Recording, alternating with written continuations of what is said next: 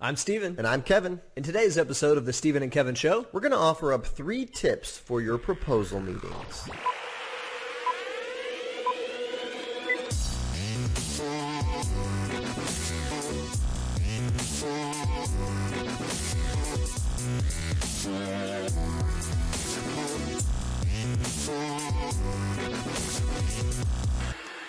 Hello, everyone, and welcome back to episode 65 of the Stephen and Kevin Show. And today we're going to be talking about a very important topic as it pertains to proposal meetings. so just to set the stage, your proposal meeting, because everybody has different definitions for something like this, it's when you're at a point in the prospecting phase where you've got all the information you need, you have your recommendations pretty much fleshed out, and you want to sit down with the prospect or prospect couple and knock their socks off, right? You want to show them that you're the right solution and you want their commitment to moving forward. Yeah, hopefully this is, you're right. Hopefully this is the meeting where they're going to sign on the line, which is dotted, and everyone's going to agree to engage in a relationship. For the purposes of today's call, we're going to be talking about proposal meetings with joint decision makers, which are uh, most of them. Yes. You've got more than one party on hand who's going to help in making this decision. So how do you do that? Uh, what are some of the differences, Kevin, between this and presenting to someone solo? Well, I mean, the biggest one being that most of the time these people are going to have different opinions about things. They're going to agree and disagree on things. They're going to need to talk about things a lot of times privately before they make a decision. Um, and so it's a totally different dynamic. And we're going to give you some like three pointers today to help kind of navigate that sea. Yeah, the number one thing coming out of this is that it is more pressure because you have to you have to leave you have to conclude that meeting with two different people really liking you enough to move forward. Yeah, it, it's harder. Right. Definitely. So um, when you think about Oechsli Institute, think about our coaching program. Hmm. You know, we run the industry's leading coaching program because we put a lot of energy into it. It's a program that we think about every day, all day. How can we help advisors through our coaching get better at client acquisition and practice management? And that leads to an effective coaching program. If you look through the bios on our website, we've got 21 coaches now. These are highly skilled, highly trained professionals who can give you the extra push to help you see results this coming year. If you want a consultation with us, just ask. It's all over our website. Fill out the form and we'll be in touch with you. Happy to have that call. Yeah, it'll be one of us, right? We'll Yeah. reach out to you and we'll we'll have a consultation, see if it's the right fit.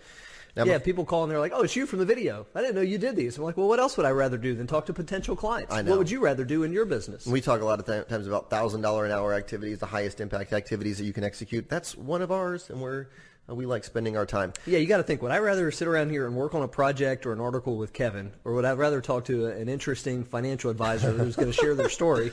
You had to throw in interesting, which makes me sound disinteresting, um, or uninteresting. Yeah. Anyway, uh, Exactly. A, a- a lot of um, uh, you watching the video today may be wondering, like, what's this blemish on Kevin's face right here? Right? It's like a, not a blemish. It's actually a, a scab on my face. Others of you might notice he hasn't hasn't shaved in a few days or maybe a week. That's on purpose, though. That's on purpose. That adds to my rugged look. So, what's the story, Kevin? How did the blemish happen? the blemish happened. Uh, nothing really too exciting, except for uh, I was telling a bedtime story to my three-year-old, and uh, he said, "Tell me a scary story."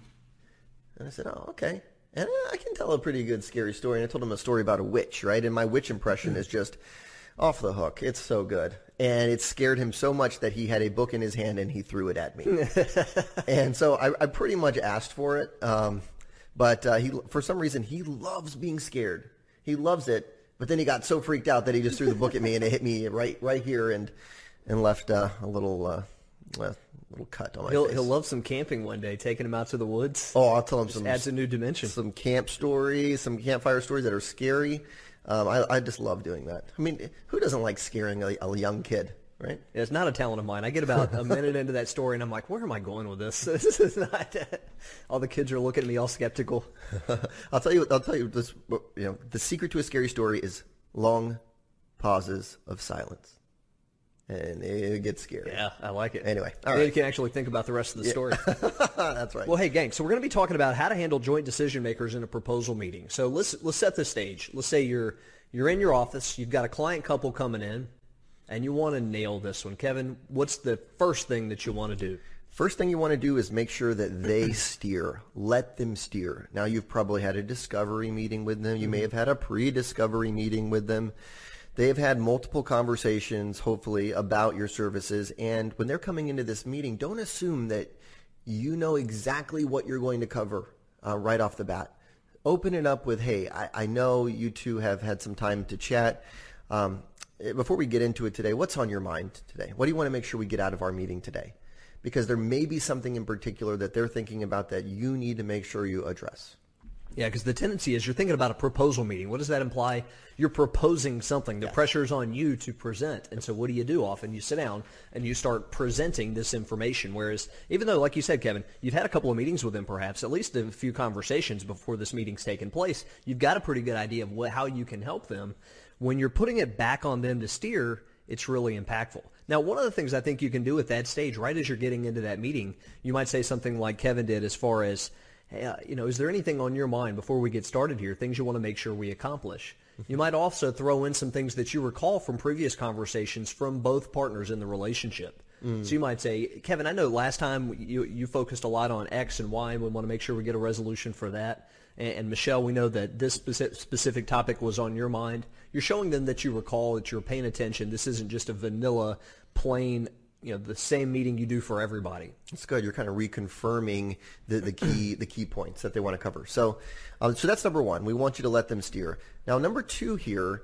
Um, this is really important when it comes to joint decision maker dynamics, right? I mean, people have different priorities when it comes to their finances. So, Stephen, what's something that you can do um, to really play off this this joint decision maker dynamic? Yeah, and it's oftentimes in most couples you have one person who dominates the conversation. Mm-hmm right? One person's going to take control. They're going to give you most of the feedback. They may be the one that's primarily responsible for the investments. Yet again, we go back to the beginning here. You have to leave this meeting with both people liking you enough to sign on. Mm-hmm. So you need both people's input. So one of the ways you can do this, obviously, is if you're talking to both of them, you can direct some questions to one person or the other. That's a good way to get people engaged. Distribute the questions. Distribute questions. Yeah. The other way to do it is to play one's answers off the other. I so like this. this is particularly useful if you have an answer or, or something that's really powerful that one of them said, mm-hmm. or if they said something really on the opposite end of the spectrum that was kind of dumb or just clearly illogical. Right. right. So and, you and, you don't say that it's a dumb question. No, you don't have to. That's the beauty of this. So this is on the, either end of that spectrum. If they say something really profound, you may turn to the other partner and say, well, what comes to mind when you hear her say that? Mm-hmm. What do you think as it relates to retirement income planning? You sound kind of like a counselor, right? Yeah, that's kind of what you're doing. Mm-hmm. On the other side of it, let's say they say something that's totally illogical, like, Kevin, it's really important to me. I'm going to find the cheapest freaking financial advisor I can find. I don't care what their qualifications are. I'm finding the cheapest. Right. You you don't have to come across and say, you know, sir, uh, with all due respect, that's kind of a dumb line of thinking, right? Right.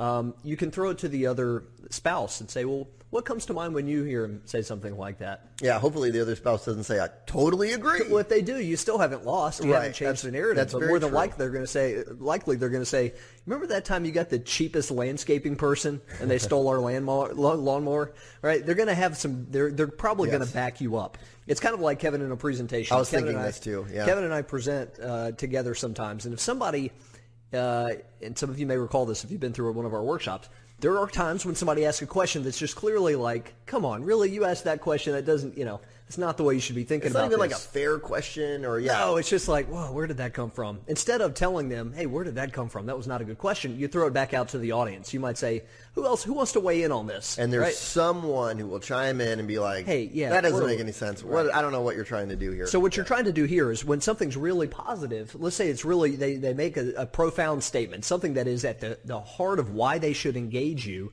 have the other person validate it. And you do that by bouncing it off the other person. If they say something really dumb, have the other person knock it down as opposed to you.